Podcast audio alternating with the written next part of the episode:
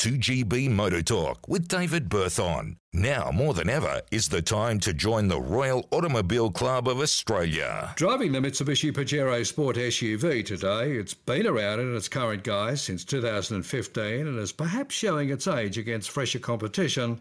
However, it undercuts most large seven seat SUVs in price.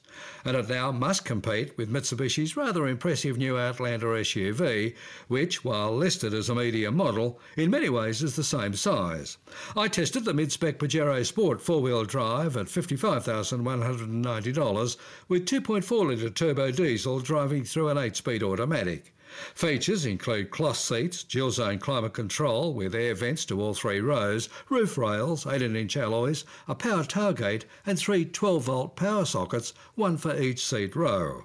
A deluxe pack adds power leather seats and a 360 degree camera for parking and off roading for another $2,250.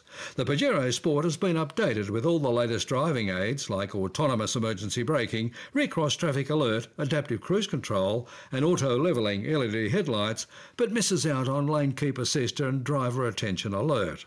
I can't help feeling the Mitsubishi Pajero Sport is now showing its age, tight in the front cabin and rear seat, and its 8 inch colour touchscreen rather small and somewhat dated. But how does it drive? Details next segment. I'm David Berthon.